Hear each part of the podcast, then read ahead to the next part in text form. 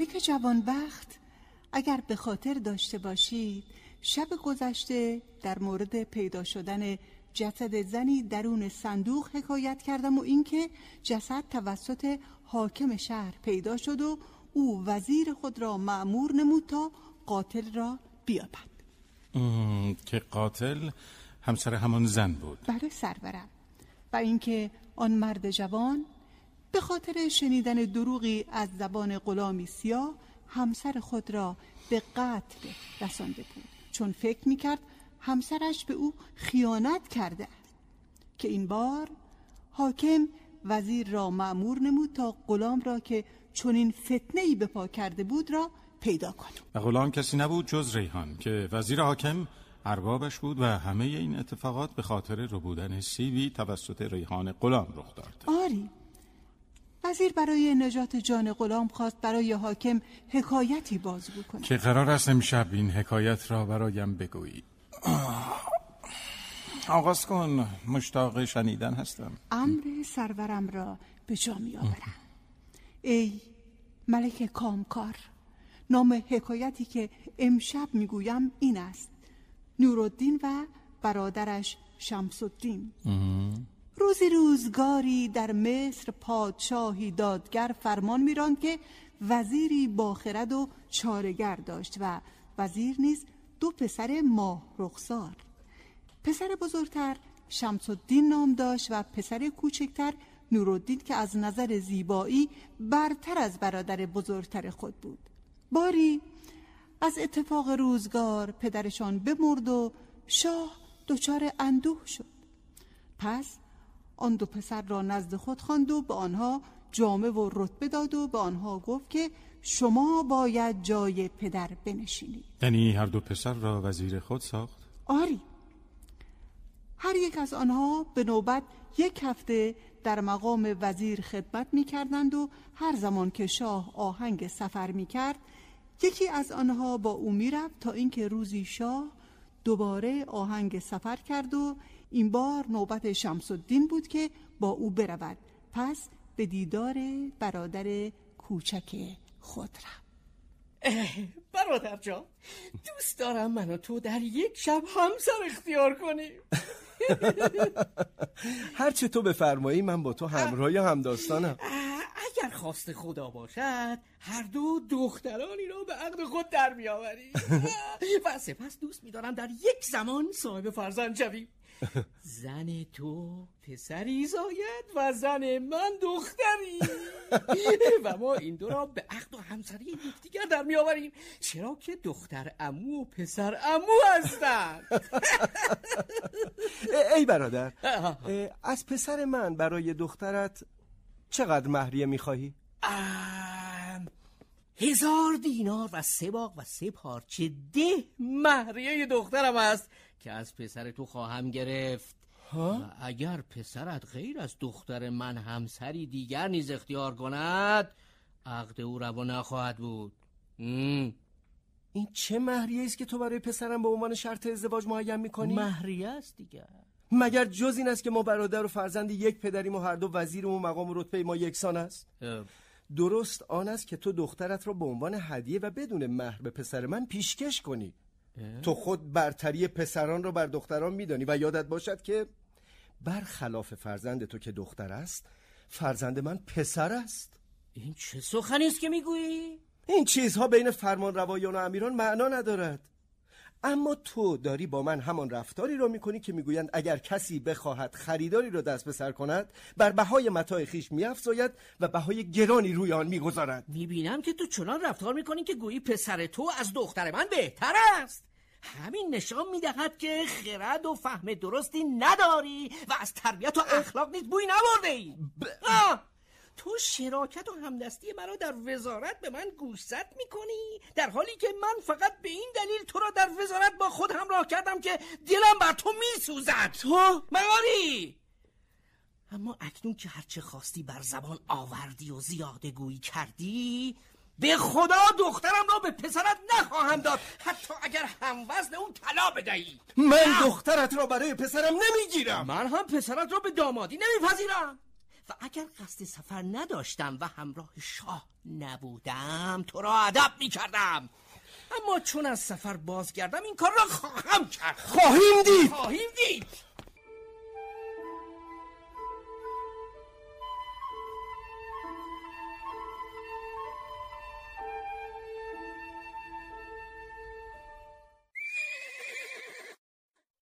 شکلی از سر با این زین و یراق باید از آن وزیر یا پادشاهی باشد. آهای دربان! به نزد من بیا!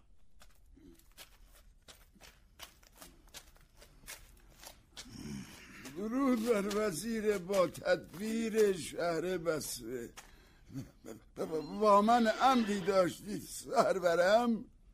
بگو بدانم. صاحب این اثر کیست و چگونه شخصیتی است آقای من صاحب این اثر مرد جوانی زیبا رخسار. می‌گوید بازرگان زاده است. مردی است با وقار و سنگین و رفتاری معقول دارد. امکنون درون کاروان سراست؟ بله سربرم پس مرا به نزد او ببر. از این سو بیایید. برویم.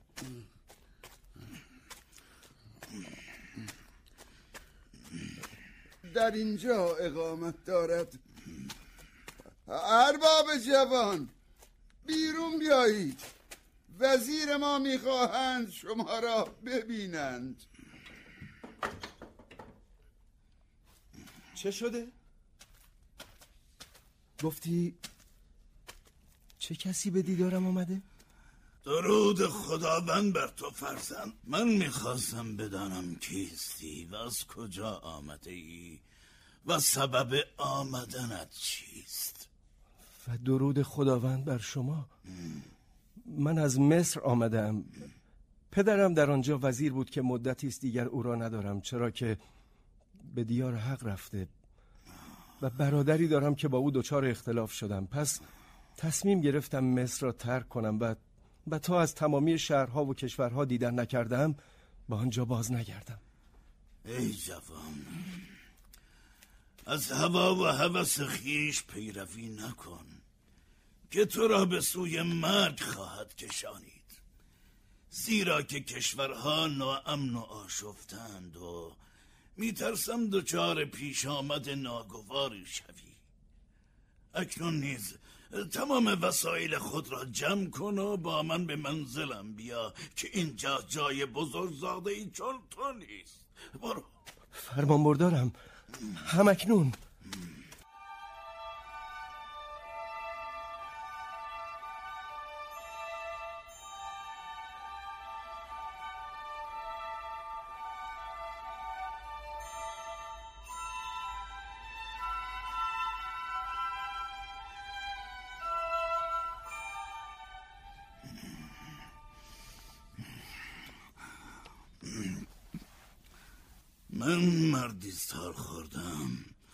پسری ندارم.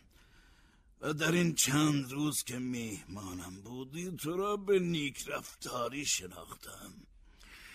خداوند به من دختری داده است که در حسن و جمال همانند توست و تا به حال خواستگاران بسیاری داشته است که جواب کردم. راستش محبت تو در دلم افتاده بگو بدانم دوست داری دختر مرا به همسری خود بگیری؟ در صورتی که این سخن مرا بپذیری با هم به نزد حاکم بسره می رویم و من به او خواهم گفت که این جوان برادرزاده من است و اینک او را به حضور آوردم تا به جای من به وزارت بنشیند. همچنین همچنین در خانه من زندگی می کنی و همدم من خواهی بود. خب فرزند بگو بدانم میپذیری؟ هرچه بفرمایید فرمان بردارم. پس نورالدین خوش اقبال بود. آری سرورم. بگو بدانم بعد از آن چه شده یا به وزارت بصره رسید؟ ای ملک جوان بخت وزیر حاکم بصره عروسی مفصلی برای نورالدین و دخترش به پا کرد و نورالدین را به عنوان برادرزاده خود به همه معرفی کرد. در این میان چه بر سر برادرش شمس الدین آمد؟ شمس الدین که از سفر بازگشت برادر خود را نیافت و سراغ او را از غلامانش گرفت و آنها به او گفتند از روزی که او با شاه به سفر رفت نورالدین نیز سوار بر استری آراسته شده و به خارج از شهر رفته و چون گفته بود کسی در پیش نرود پس تا به آن روز از او بیخبرم عجب. شمس الدین از دوری برادرش پریشان شد و با خود گفت بیشک رفتن نورالدین به این علت بوده که در شب سفرم با شاه بر او خشمگین شدم و سخنان تندی بر زبان راندم. پس به نزد شاه رفت تا اشخاصی را به جستجوی نورالدین بفرستد و شاه چنین کرد. نورالدین را یافتن؟ خیر سرورم. هرچه جستجو کردند هیچ اثری از او نیافتند. تا جایی که شمس الدین از یافتن برادرش ناامید شد. بعد از مدت زمانی که گذشت شمس الدین دختر یک بازرگان مصری را به همسری خود درآورد و وصلت شمس در این سو برابر بود با وصلت برادرش نورالدین در بصره. و از بازی روزگار همسران هر دو در یک زمان باردار شدند. شمس صاحب دختری شد و نورالدین صاحب پسری که او را بدرالدین نام نهادند. پیشگویی شمس الدین محقق شد. آری سرورم.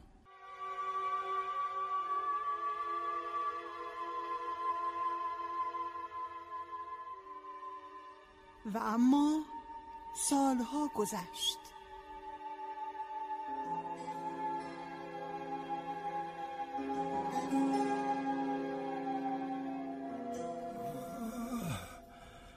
پسرم بدرالدین به نزد من بیا.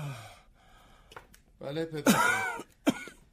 چند دارید من در تمام این مدت تمام تلاش خود را کردم تا تو را به به بهترین شکل پرورش دهم. از دانشمندان تا دانایان علوم مختلفه استادان تو بودند. آرام باش پدر پس از من با الطافی که حاکم بر تو داشت بر مسند وزارت خواهی نشست. می‌دانم. اما برای من زود است. پسرم به سخنم گوش فراده و به یاد بسپار و بدان من من برادری به نام شمس الدین دارم که در مصر وزیر است و من از او جدا شدم. ناخواسته و بی هدف از مصر به بسر آمدم. بیا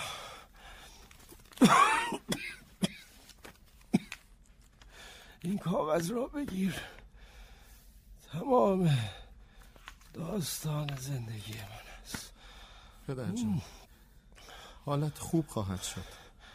این وسیعت نامه من نیز است. از آن به خوبی نگهداری کن. زیرا در آن اصل و نسب و تیره و طایفه تو را بیان کرده حتما پدر اگر مشکلی در زندگیت پیش آمد به مصر برو. به نزد امویت سلام مرا برسان و بگو. در اشتیاق دیدار تو غریبان مردم پدر جان. پدر جان. پدر. پدر. و این گونه نورالدین در حسرت دیدار روی برادر به دیار باقی شتافت. آری سرورم. و چه بر سر پسرش آمد؟ یا به جای پدر بر مسند وزارت نشست؟ خیر سرورم. بدرالدین به مدت دو ماه به سوگ پدر نشست و با حاکم روبرو نگردید. در این مدت حاکم وزیر تازه ای برای خود انتخاب کرد و به وزیر تازه فرمان داد تا املاک و خانه های نورالدین را مهرموم کند و بدرالدین را نیز بگیرد و به نزد او ببرد. چه عجیب. حاکم که نورالدین را بسیار دوست می داشت اما گاه حسادت و بدگویی های دیگران و گوش فرا دادن به آنها باعث می شود تا آدمی قضاوت درستی نداشته باشد. ادامه بده. دیگر چه بر سر بدرالدین آمد؟ در میان لشکریان حاکم غلامی از غلامان نورالدین وزیر سابق بود که یارای تحمل بدبختی فرزند ارباب پیشین را نداشت. بنابراین نزد بدرالدین رفت و ماجرا را به او اطلاع داد و گفت جان خود را بردار و از اینجا برو. یعنی بدرالدین فرار کرد؟ آری سرورم. بدرالدین روی خود را پوشاند و به خارج شهر رفت و در میان راه از زبان مردم میشنید که می‌گفتند حاکم قصد کشتن بدرالدین را دارد. او رفت تا ناگهان خود را بر سر مزار پدرش دید. بدرالدین غمگین و اندیشناک نشسته بود که مردی به وی نزدیک شد. سرورم چه شده است که تو را چون این پریشان می‌بینم؟ این مرد دیگر کیست؟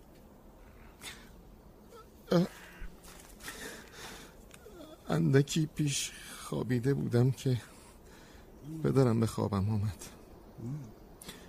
و به جهت آن که بر سر مزارش نیامدم مرا سرزنش کرد. این بود که حراسان بیدار شدم و از بیم آن که روز به پایان رسد و او را زیارت نکرده باشم با شتاب به اینجا آمدم و هنوز هم نتوانستم آن گونه که شایسته هست قبر او را زیارت کنم. خداوند پدرت نورالدین را بیامرزد او را می شناختی؟ آری. پدرت از دیر زمانی پیش با من داد و ستت داشت و کشتی های پر از کالای تجاریش را همیشه برای من میفرستاد. من برای معامله مدتها در جستجوی تو بودم که اکنون به هم رسیده اکنون از من چه می‌خواهی؟ اگر دوست داری یکی از کشتی های پدرت را به هزار دینار می‌خرم و همینجا قیمت آن را می‌پردازم. میپذیرم.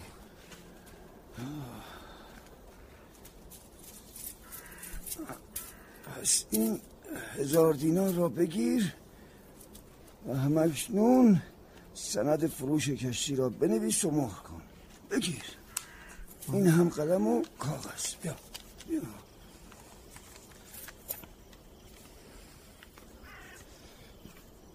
نویسنده این برگه بدرالدین پسر وزیر نورالدین یکی از کشتی های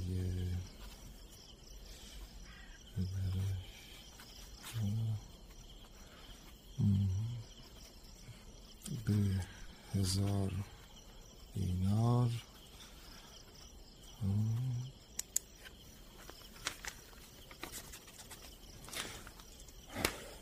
بیا بگیر دیگر همه جا تاریک شده. باید بروم. معامله خوبی بود. سپاسگزارم. بدرود.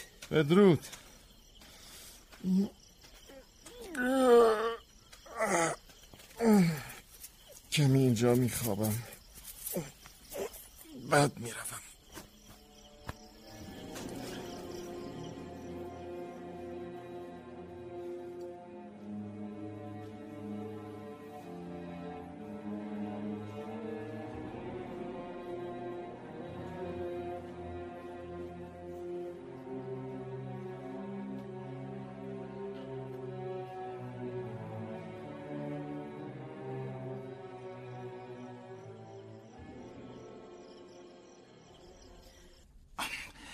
ادامه بده. ای ملک جوان بخت سهر دمیده. اگر مرا مجالی دهید باقی این قصه را امشب برایتان بازگویم. می‌بینی تشنگی شنیدنم و مرا منتظر میگذار یا همیشه سرگاه را بهانه خود می‌سازی؟ سرورم آرام باشید. شب زمان قصه گفتن است و روز زمان رسیدن به امور مردم است که شما حاکم و ولی نعمت آنها هستید شما زنان همیشه با مکر خود ما مردان را به راحتی میفریبید. قصد فریب ندارم. می‌دانم می‌دانم. باشد. امشب باقی قصه را بگو. امروز نیز زنده میمانی. سپاس گذارم